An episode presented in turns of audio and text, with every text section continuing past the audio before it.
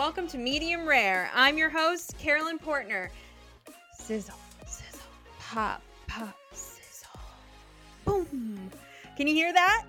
That's the sound of us igniting conversations about disabilities, invisible, visible, physical, or mental. And here on the Medium Rare Grill, we believe one thing is true. No matter how we're cooked up, we're all still meat. Let's get cooking, good lookins. Oh my, it's not one, it's not two, it's episode three of Medium Rare, and things are getting steamy. Now let's get real. There's pretty much nothing better than being whiplashed by the unexpected aroma of cooked meat. Am I right? There you are, just minding your own business, and you're stopped in your tracks.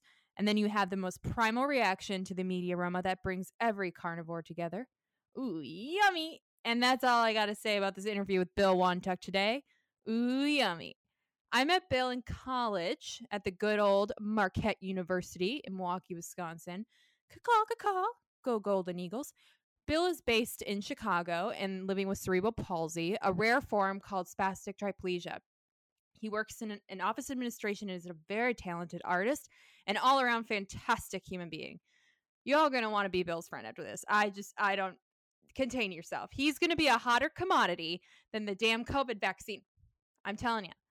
Bill is a huge reason I started this podcast. Uh, about two or three years ago, Bill and I were on our annual College Friends trolley crawl, by far the wildest day of the year in our group of friends. And I knew Bill, but I didn't really know him.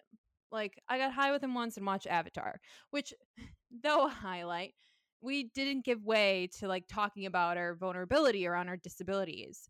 And I have never talked about Bill about his CP or my MHE. And there we were, two tipsy humans crying in a corner of a Chicago bar. And within 15 minutes, I felt like I had just really created a lifelong friend. And I thought, wow, could this deep connection happen to everyone if they shared their disability journeys with each other? And so, Medium Rare was born. Ta da! I really hope this episode enlightens all you medium rares out there that disabilities don't have to dim your light, it can actually make you brighter. Here's my meet cute with my very bright, very shiny dear friend, Bill Wantuck.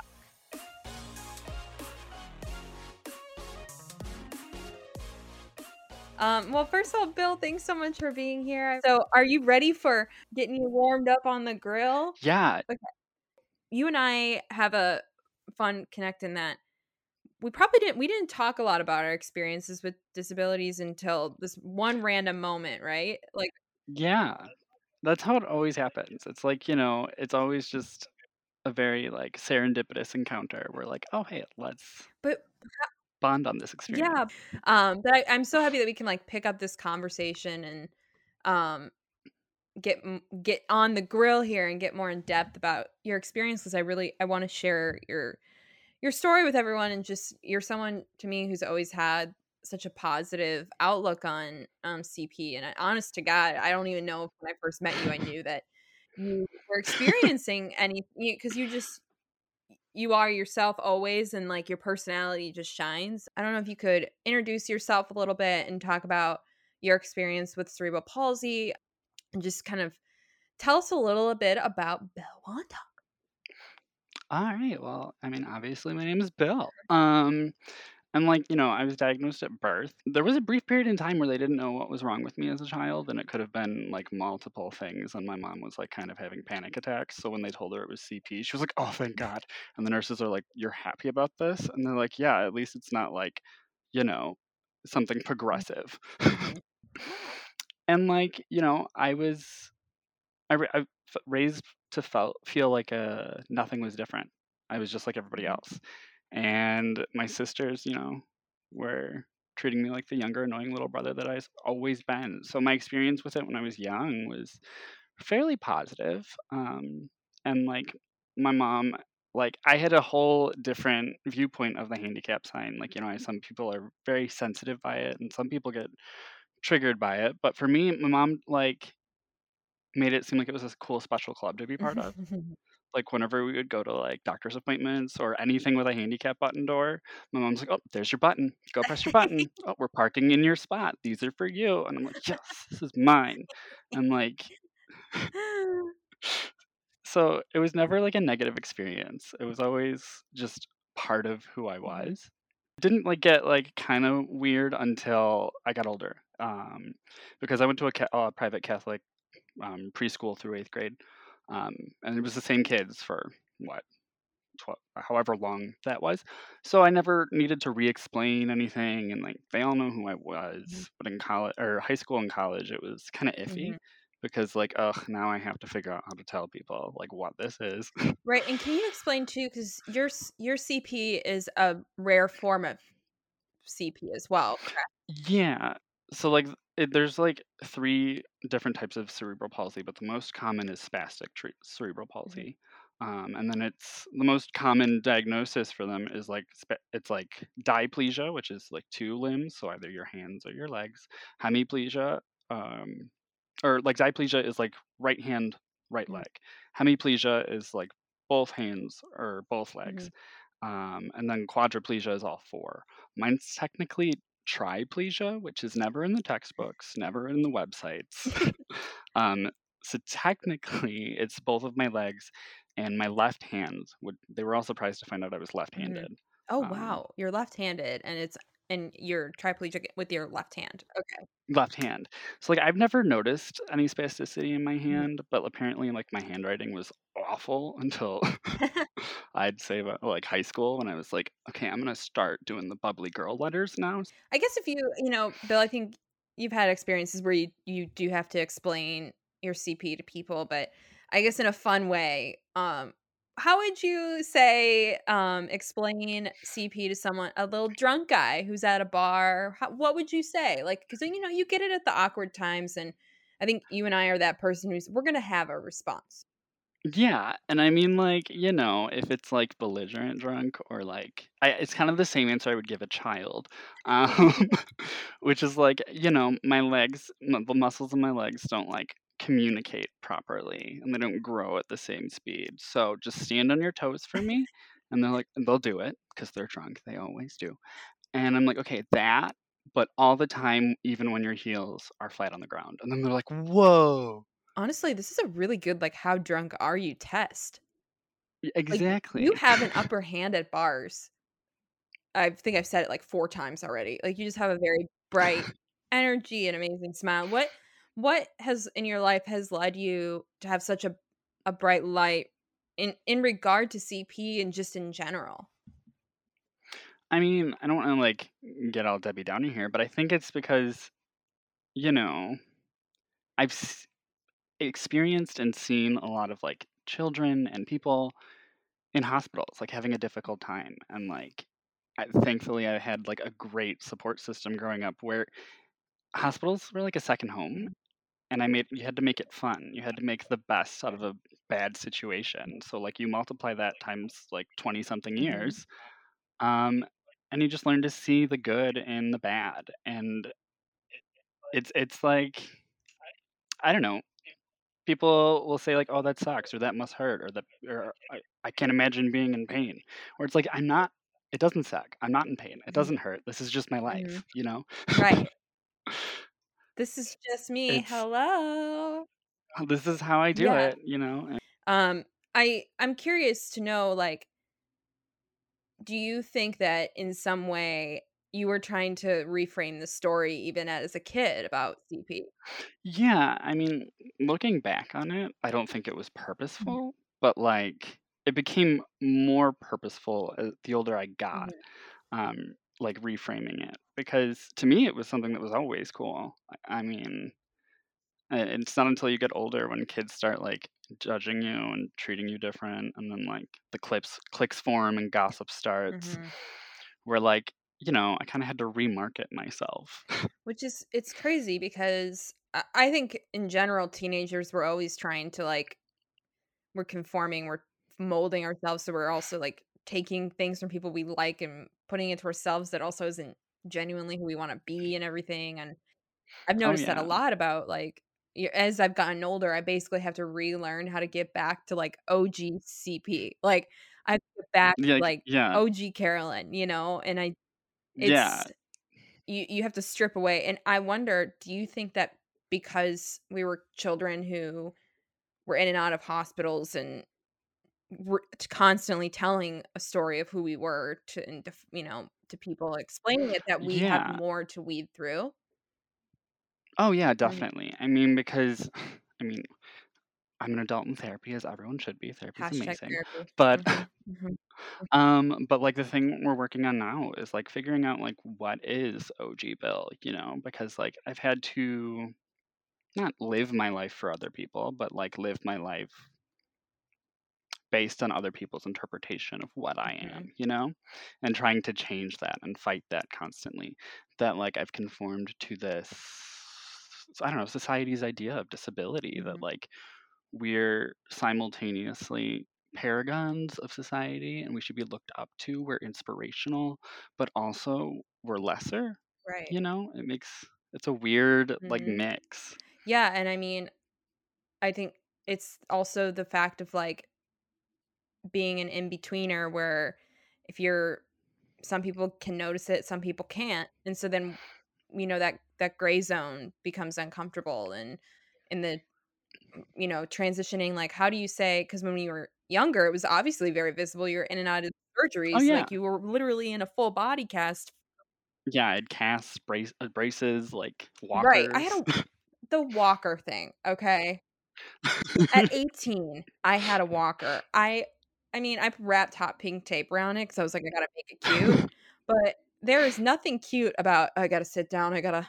i gotta lift my legs and let them rest on that arch of the walker for 20 minutes because i can't move hey, but at least you tried with the pink tape. That reminds me of my homecoming. I had a my last surgery, big one was senior Mhm. year, and I was in a wheelchair, so I took glow sticks and wove them in the the spokes for oh homecoming, mhm. and i've done that too on a wheelchair it's great, Mhm. great times. You know, you got to spice yeah it up. that was like the only photo i have of myself from I, I was you know and that's something i kind of look back and i i almost sort of regret not I, I don't know if you want to like take photos of a lot of the experiences of surgeries but sometimes i i wish i had a photo or something just to look be able to remember like what it actually like looked like from the outside you know oh yeah, and um, I I know what you mean. yeah i don't know because I the only photo i have of myself in from my big surgery with my hips and like is me in a wheelchair and a glow sticks wrapped around it. You can barely, you can't even see my face, but I'm sure you probably didn't want to see my face because I was at a grad party and I was like, I'm, it doesn't matter. I'm going to grad parties. I don't yeah, freaking care. And I rolled up in the wheelchairs and in the walker. It didn't matter. You know, you and I have talked a lot too about being children who were in and out of hospitals and everything. And can you explain what that experience was like and like how you coped or like who helped you through it or uh, yeah. I mean, like my earliest memories take place in a Mhm. hospital, um, and like I, I started out at uh, Children's Hospital, and you know my mom was a huge support system for me and she was also like a very educated woman who did all her research and like talked to all the doctors and talked to all the nurses so we were basically on first name basis with everyone at the hospital um so i mean that helps not you know knowing who these people are but like also like the things they did growing up like i remember i had to get um, a full body cast on halloween and you know I, I was kind of bummed out because like oh I can't wear a costume like now I can't go trick or treating and the casting people instead of you know the rules were you had to pick one color and that is your color Mhm. for your cast maybe two maybe three if you were lucky but the casting people were so nice they used several different colors and lengths of cast to replicate a full Peter Pan costume so all I had to do was wear a hat oh my god Uh, that's so awesome you know it does seem like your mom was like a huge important part of your cp experience can you talk about that a little bit more yeah um so I mean you know my mom we, we always had a special relationship because I mean I, I had childhood asthma as well because I was three months premature. Um, but we were always in and out of the hospitals together. My dad was always working and my sisters were always in school, so it was always just me and mom, and we had like our Mhm. own little like things and our own little like language. And she was my biggest cheerleader, and like she always tells me the story where, you know, when I was little, and I was struggling to walk and I wanted a toy and like my aunt Carolyn was like, "Why don't you just give it to him?" And she was like, "If I give it to him, then he's not going to be strong enough to move. Mhm. Like he's Right. got to learn to work for this." So like she also pushed me harder than anyone else. Mm-hmm. Um, unless my, it was like kind of tough when my parents got divorced because um, my mom was she knew everything about me and she was my biggest advocate and she was there for all of it and my dad kind of had to pick up the slack and hmm uh, uh, he didn't really it's not that he didn't know what was happening it's just because he wasn't there for all of it all the time every day Yeah. he would miss big things. So then I, I kind of had to grow up a little faster and be my own historian and be like, oh no, that wasn't the right date for the surgery, Dad. Oh, and you forgot about my, uh, you know, hamstring le- realignment or my hamstring lengthenings, or you know, when hmm I'd have to go to new hospitals and meet new doctors and do all that jazz. It is interesting when you get like in that time. It's like, oh, I, but I know the history. Like no matter what, like I have, Oh yeah, like you're a, like I could recite my whole entire medical history for you right here, right now. Like, I mean we have to be. It's another thing like hmm you know that disabled people have to do. We have to be our own advocates. hmm and almost sometimes I don't know if this is with you. I because for me with MHE, there's not a bunch of people that even know what it is. Doctors, like like just general general physicians. They so when I'm explaining it to them, a lot of the times when symptoms come up, because there is still so many unknowns about what multiple hereditary exostosis is and how other ways it affects your body than just bones, that I'm always I don't know. I think there's part of me that has a little bit of a doubt towards doctors sometimes, and I just there's a level of distrust that I Oh, like yeah, that. no, totally. Even with something that's common like CP, there's a Mhm. lot of doubt. Um, like I think we might have talked about this, but I had um, a patella realignment when I was 18. That was the big surgery. Um, Mhm. and that's because the muscle tightness was pulling my kneecap out of alignment um, over the years. So I think last year my left knee, or no, my right knee started to hurt, and I'm like, oh god, I know what this is. They told me it Mhm. was coming. Um, so first off, I have to find a doctor who will see me because most um, orthos will see children specifically because if you can work on them young enough, you, Mhm. then they'll have you know better quality of life as they get older. Mhm. Nobody really wants to do upkeep for the older people. Yeah. um, Uh-huh. yeah, so I finally found one and I go in and he's like, "Oh, it's a torn meniscus. I can tell. I can already tell." And I'm like, "Are you sure?" Because like I am not athletic. I have a desk job and I like video games and board games. Um Yeah. so Right. I'm not doing I any high kicks, my friend. Yeah. What are you what are you I talking about? A torn torn my meniscus. meniscus? I'm like, "I'm pretty sure it's my patella out of alignment." And uh He's like, Mhm. no, I, I know what I'm talking about. We'll just do an MRI next week just to be safe, but I'm pretty sure we're just gonna have to schedule a surgery and get it all done. I'm like, Mhm. okay. so I get my MRI done. I go back to the doctor, and he was like, huh. Turns out you were right. It is a uh, patella realignment, but like I don't want to operate because you know you're old enough. I don't want to screw up your gait. So we're just gonna give you cortisone shots for the rest of your life. And I'm like, oh, th- thanks. Oh my god. But what how do you feel sometimes when you get an answer from a doctor that I mean, and this may just be me too. Like sometimes when I hear answers like that where it's like, "Oh, this is going to be like a lifelong product of my disability." Yeah. I like when I'm told like, you know, I have a- tumor that's on my leg that flares up like every so often here and there and it's it's really painful and it's like, "Oh, I just want to get it removed," but it's in a spot that like if I remove it, it it's pretty risky that I could lose mobility in my right side because it's like right by a nerve and Yeah. it's literally like wrapped around a nerve. And um when I'm told, "Oh, you're just going to have to do pain maintenance." It's something that like it, it's it's uncomfortable because it's like, "Oh, this isn't something that has an answer." I don't like that. Yeah. I mean, I never, I never like it. It's not. Right. it's not great to hear. I mean, but Mhm. also, like looking back as a kid, there were a lot of risky surgeries and Mm. things that I took part of that my parents didn't tell me because they had to make the decision for me. Mhm. And it was kind of better not knowing. Like with Mhm. the hamstring lengthenings, the theory behind it is that my muscles are so tight that if we just do a little nicks and stretch the muscle out, it'll loosen it up. And I mean, it works, but they Mhm. never told me that there's a possibility that if they don't cut enough, nothing will happen. If they Right. cut too much, you'll lose mobility. Do you think, and this is, I don't know if you can relate to this or not, but when your parents are making decisions for you, as my parents did as well, it was very much like, this is going to be the best for you. You know, I didn't have a lot of answers growing up. Do you think there's something in adulthood that we struggle with more because we we didn't have the control over this big aspect of our life with our bodies and other people were mean- making decisions for us?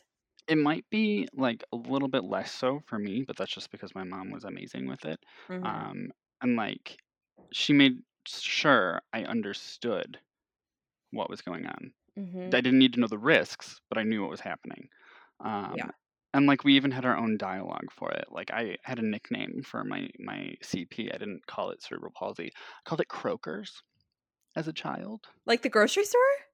Like probably I don't know. I was a kid. I made up a word, but like because I didn't understand the science. I was a Mhm. child. I could only under- understand what I was feeling, and to me, the tightness in the in my muscles felt like there were long, pointy, barbed sticks in my legs. Mhm. So I called them croakers.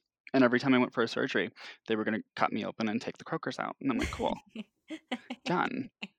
Like, I'm like, I pictured my legs like hollow with the muscles and all these little sticks on the muscles. So like they have to peel the barbs off the muscles. Um, yeah, they're just sh- they're just taking some home. That's all. yeah. They So like some of it. I made a word for the pain. So when my mom told me what the surgery was, she's like, they're gonna go open in your leg and they're gonna take the croakers out as much as they can and then put you back together. So I understood what was going on. I just didn't understand what was going on. I love that that you had a specific language for your CP. Like you had lingo, your own secret codes. Like that's something I feel Yeah. like could be really useful for kids and parents who are trying to figure out a way to explain this to like a nine or ten year old who's like, What? What's this? You know? Yeah. something that we've we've kind of touched on here so far is that there are different shades of disabilities, right? Like Yeah. and do you feel like people who come across you come across in life understand the nuances of your form of CP or of Absolutely not. Um, yeah, ab- absolutely not. I, I, I think they don't get it at all. And it's always on my responsibility to like educate people. And that becomes tiresome sometimes. Mhm. um, like you know the moment people hear the d word disability you can see in their face that they're trying not to te- treat you differently now but there's like this look where it's like oh i didn't know like i didn't know and it's Mhm. like oh great now i have to like try to be extra normal Right. I, it's it's interesting. I had a recent situation where I was explaining and they're like, "Oh, but what disability do you have?" I nothing is like complete I can't like see it. I'm can't see it that's yeah that's that's the thing And but just because it, it's a it's the ignorance that I think I hope this podcast can open people's eyes to. Like there has to be a different language to the "oh, I don't see it" thing.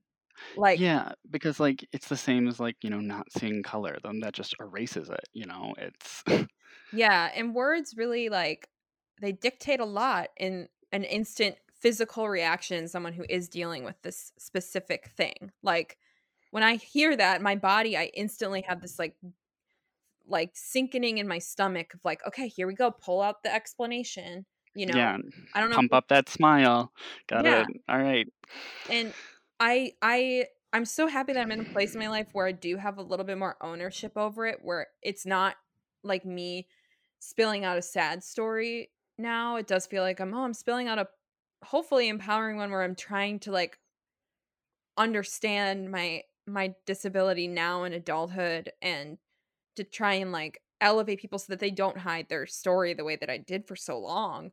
Um, yeah and i mean like there's this weird disconnect or juxtaposition of like when people find out we're disabled they're doing what they can to try and make us feel comfortable about it but in actuality they're making us uncomfortable so then it's our job to make them feel comfortable with our disability Mhm. you know it's it's it shouldn't be like that it should be like oh i have blue eyes okay move on like or tell me more about your blue eyes do you like them like Yeah. Yeah, what cool not things can your blue eyes do? What cool things right can your bones do? What cool things can your um Kroger's do, you know? yeah it's it's it's, it's like you know Mhm.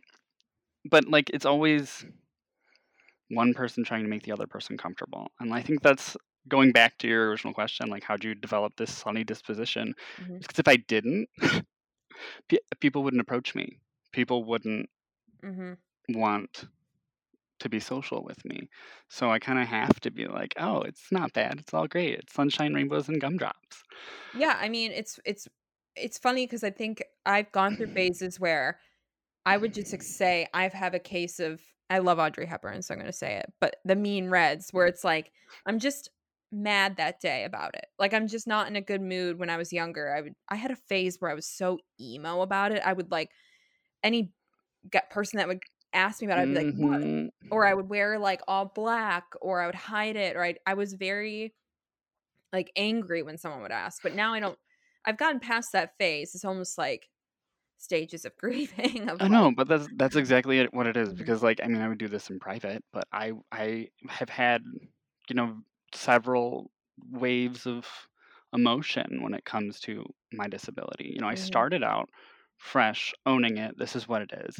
And then the older you get, the harder it gets. So I've had bouts of depression like where I would mm-hmm. just cry because like I don't want to be different. yeah, I don't want people to see that, me like this. I, I don't want to live in a world where we're an afterthought or we're, you know, I want to mm-hmm. live in a world where we can all just exist and be ourselves. And then like when you start dating, that that like whew, super depression because it's like ugh, I feel like I'm damaged goods. I feel like I can't just jump into a relationship and see where it goes because these people are thinking like, oh, if I'm with a disabled person, I might have to be with them for the long haul, you know? Where it's like Yeah, I mean, uh, I 100% relate to that one where it's like it, it I didn't used to say or explain my MHE or my tumors or my scars on dates and then I would get into a point where I'm more physically intimate with someone and it would be like, "Oh, what are these scars from?" and I couldn't talk about it. I couldn't I couldn't even yeah, say it. I would be like, "Oh, it's it's nothing. It's just a thing when I was a kid." And the la- that brushing off of it, it, it's not an ownership of who I am, and my my partner wouldn't really be with the true me, you know. yeah, And but I do think it's hard with dating where the stigma is that oh, you're what's the long jet like you know how, how will your kids inherit this like all these different aspects of it that yeah. We're like, just loved people like completely like unconditionally and yeah, at the heart, not the not what's gonna what's coming down the line or what are you Mhm, dealing with currently? Because like I would do the same thing. I would hide it. I mhm, would hide it for the first date, and then I would I would broach it when I would meet them in person because I needed to know what their reaction was, and I mhm, hid it because I didn't want to come off as damaged goods. I didn't want to come off as like, oh, I'm not going to swipe right on this guy. He's disabled, you know.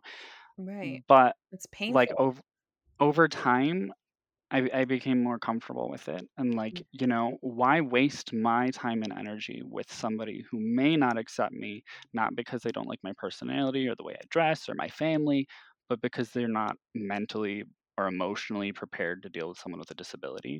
Like, let's cross those people off first, and that's when I like, Yeah, right? I I I took the plunge and I like wrote in my Tinder bio before I met Steve that like, hey, and I have CP, so if your ideal date is going on hikes, it's not for me.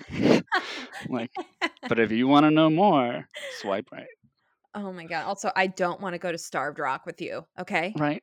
I don't Who care. want, who wants to go there? Um but like intimacy was a, is a big thing too because like my Mhm, body reacts to things differently than other people and mhm, sometimes it's cute and adorable and sometimes it's nerve-wracking. mhm, Like I remember one of my first like intimate moments in high school. Uh, we were getting into it, mhm. and then like my legs started twitching like a dog's when they're happy and excited. You know, and it was like, and I couldn't stop it. I couldn't control the spasticity, and I'm like, I'm, I'm sorry. And he's like, no, it's just you're really into it. And I'm like, yeah, that's what it is. that's what's going on. I just had to roll with it, but my legs like vibrating in the corner, and I'm just like, oh god. Um, and he's like, no, it's cool. It's totally cool. Oh my god. Like, uh, but that's like, but don't you think that's like this? Ex- and I know in some way it's that is a very vulnerable difference that you experience, but I also am like, that is just so charming. And like, if I was dating a guy who's like, leg is like twitching while I'm like having sex, yeah, like you know, it's it, it. Thankfully, the person who was part of the experience thought of it that way as well. But like you know, you never know how people are going to react, and there's like you know, Mhm. Gay sex is difficult because we have to get to the back door, and sometimes we end up in weird positions, Mhm. and sometimes my legs don't like that, so they Mhm. let me know by shaking like crazy.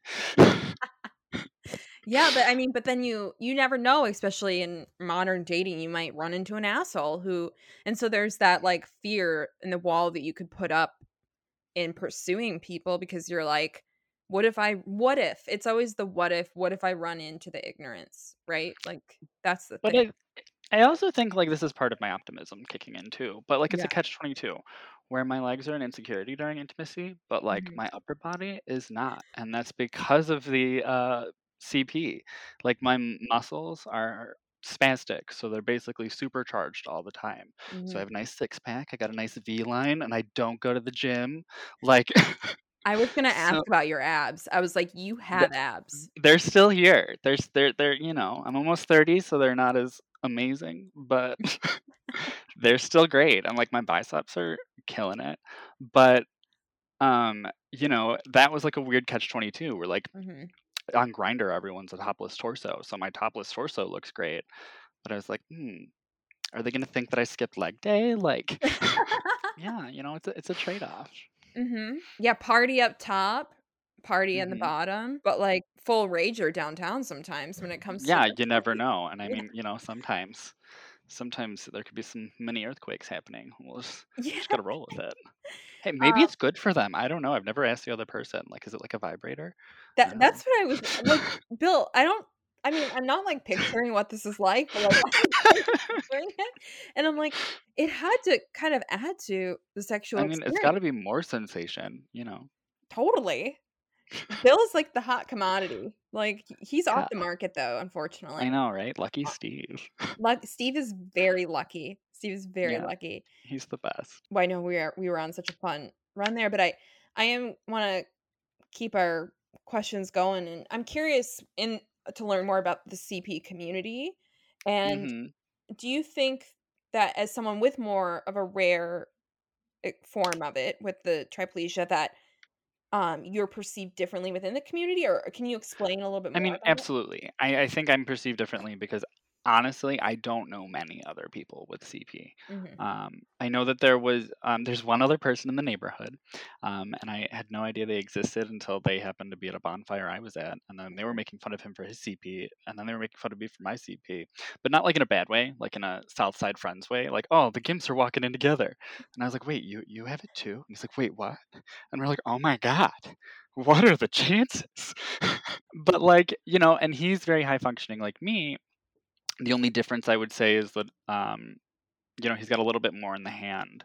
hmm Um, otherwise, we're pretty similar. So, it, like, I think we've talked about this before, but it's a weird in between stage hmm where I'm normal enough to, you know, be inspiring to other people in the community, but I'm like disabled enough to like be inspiring to, you know, normal people. hmm And I feel like society put make forces us to be inspiring. We have to adopt that like, oh, we look up to you or you're so strong and we have to like internalize that. Yeah, or a lot of people in our world don't like to weed through uncomfortable middle ground things about No, and where like, you know, people like you and I are probably more approachable than um somebody who has a more severe case of our conditions. hmm And I feel like that's unfair too because you Yeah. know, we have normal people privilege, I guess, but Yeah, well, it's it's the we can we can exist in I was talking to someone recently about this. We can exist in both worlds. And that is a privilege within the disability community. So in general, there are I, I don't know. I can ask you about this too. I'm curious. Do you think it's wrong to say that we there is a disability spectrum in some sense? Like I mean, absolutely, absolutely not. yeah. I mean, because like I remember we took childhood exceptionality at Marquette, and they, you know, it covered everything from like genius Mensa children to Mhm. severely disabled children. Mhm. Um, and you know, the first thing they taught us is like you don't say disabled child, you say child with a disability. Mhm. And like that was weird, but also I got it. It was weird for me because growing up as disabled, I was I'm a disabled person. You Mhm. know, I'm a you know, but I got it because you want to put the person first. Right. But but I mean, the thing that kind of left me feeling uncomfortable is because like yes, that is important, that is a good thing to do. We should all continue to doing it.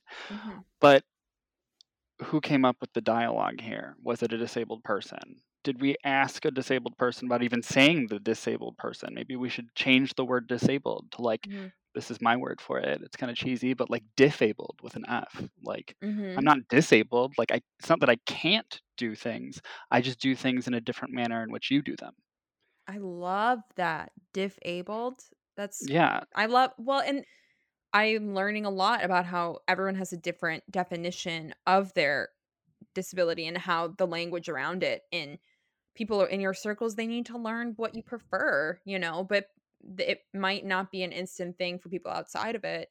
Um and I'm curious cuz I feel like the more that I meet people with disabilities whether it's it's hard for mine cuz it's rare or other people with varying forms, I feel more connected to people. And do you think there should Yeah. do you- I feel like there should be more real interaction with disabilities uh, from Absolutely. and I don't know if it's a prevalent thing. Like cuz I know you're saying you don't meet a lot of people with CP and is there something that we should all be reaching out and creating more community around it?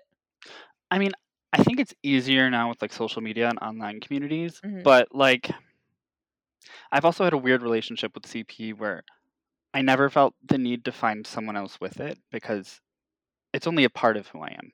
It's Yeah. not Right. it's not my defining feature. Mhm.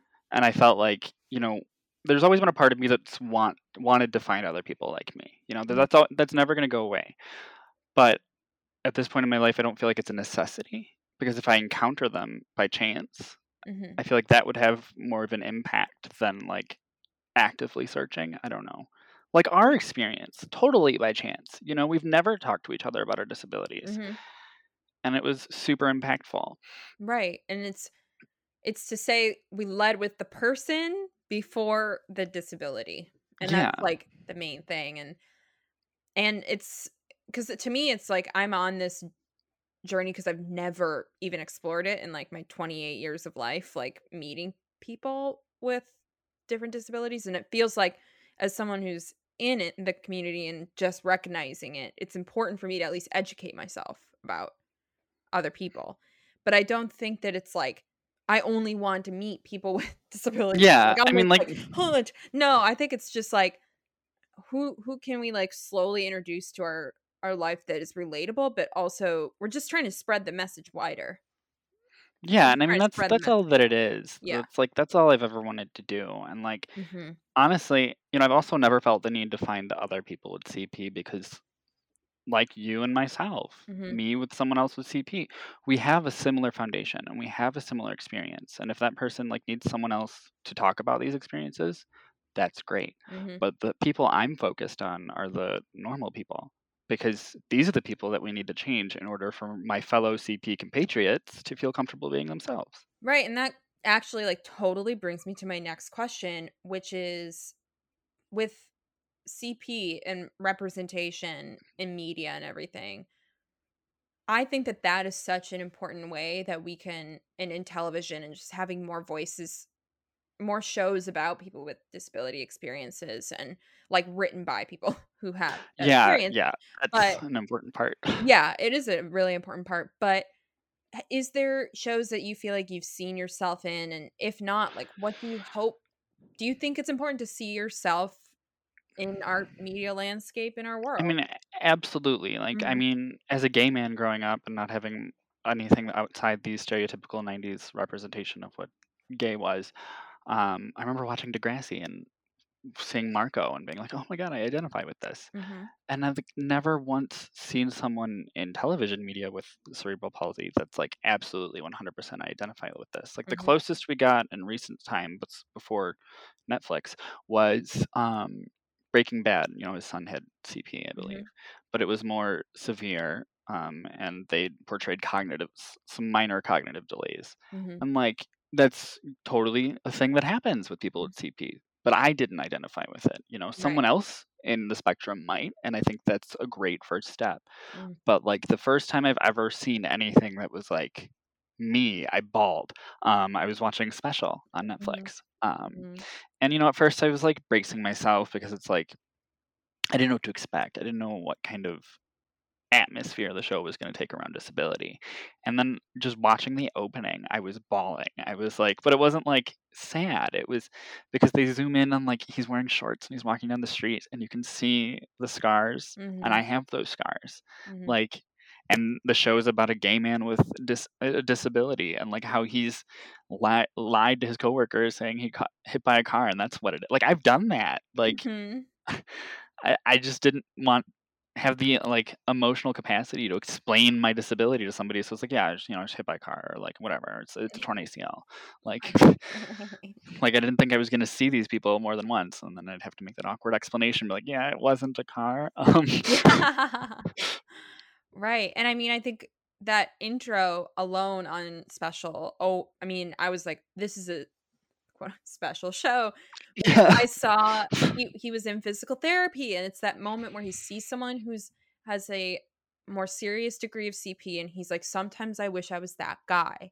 And I mm. talk about that all the time because it's like to me, it's such a poignant example of like how someone who is in a rare in betweener situation with their yep disability feels, which is like it is not that I would ever want to wish like worse things upon myself or difficult things, but it's like the clarity of yes like the world and what yeah it, it's as. it's not for me it's for other people Yeah. it's if they see me like that they i don't have to deal with this shock surprise this overcautiousness mm-hmm. like they'll just deal with me how they want to oh, deal with I don't see it.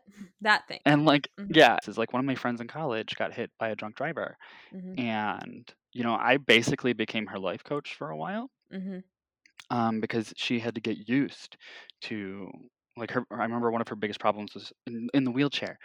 People, you're looking at people's waists. They have to look down at you. They have to Mhm. kneel down when they want to be on your level. And she's like, people look at me differently. How do you deal with that all the time? mhm, And then like, I in college, I as an icebreaker, I'd be like, "Hi, I'm Bill. You know, I'm, you know, the, the crippled gay dude." Like right off the bat, because if I address it now and make a joke about it and take your power away from it, it's Mhm. it's mine.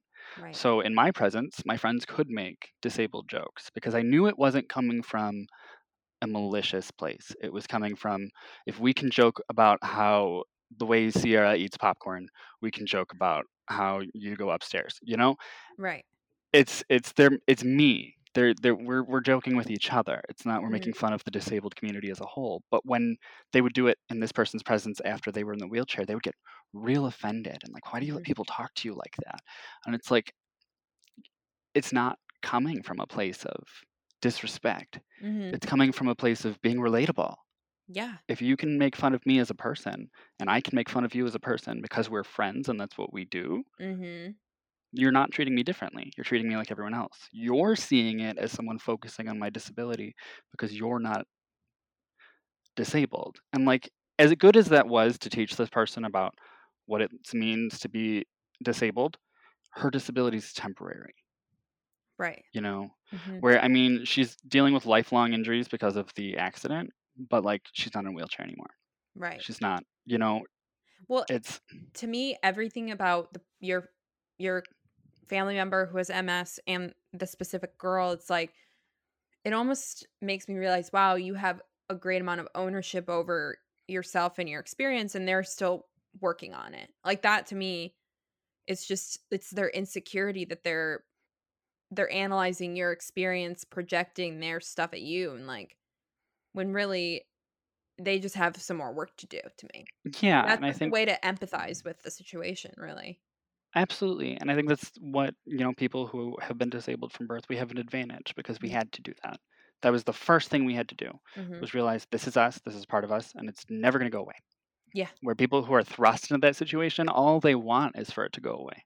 yeah when it's like welcome Yeah, it's like, hey, welcome to the party. We'll get you your handicap placard. Um, yeah i'd love to um give you some um expertise on scars um yeah, do- here's a here's a pack of Mederma. Um, yeah, so I I just I love this conversation, Bill. But just to kind of wrap it up, and this I thank you so much for being here. I feel like I, it was such an easy flowing conversation. Just we we get it. um, you know, in this podcast I think is about what you and I have or what we've developed, which is like finding commonalities between us, no matter how we were, you know, cooked up or how we've talked about today, like how life Mhm. grills us in a sense, you know. yeah. Um, and what do you think brings people together beyond our differences? Um, honestly, it sounds kind of cheesy, but like interests and hobbies.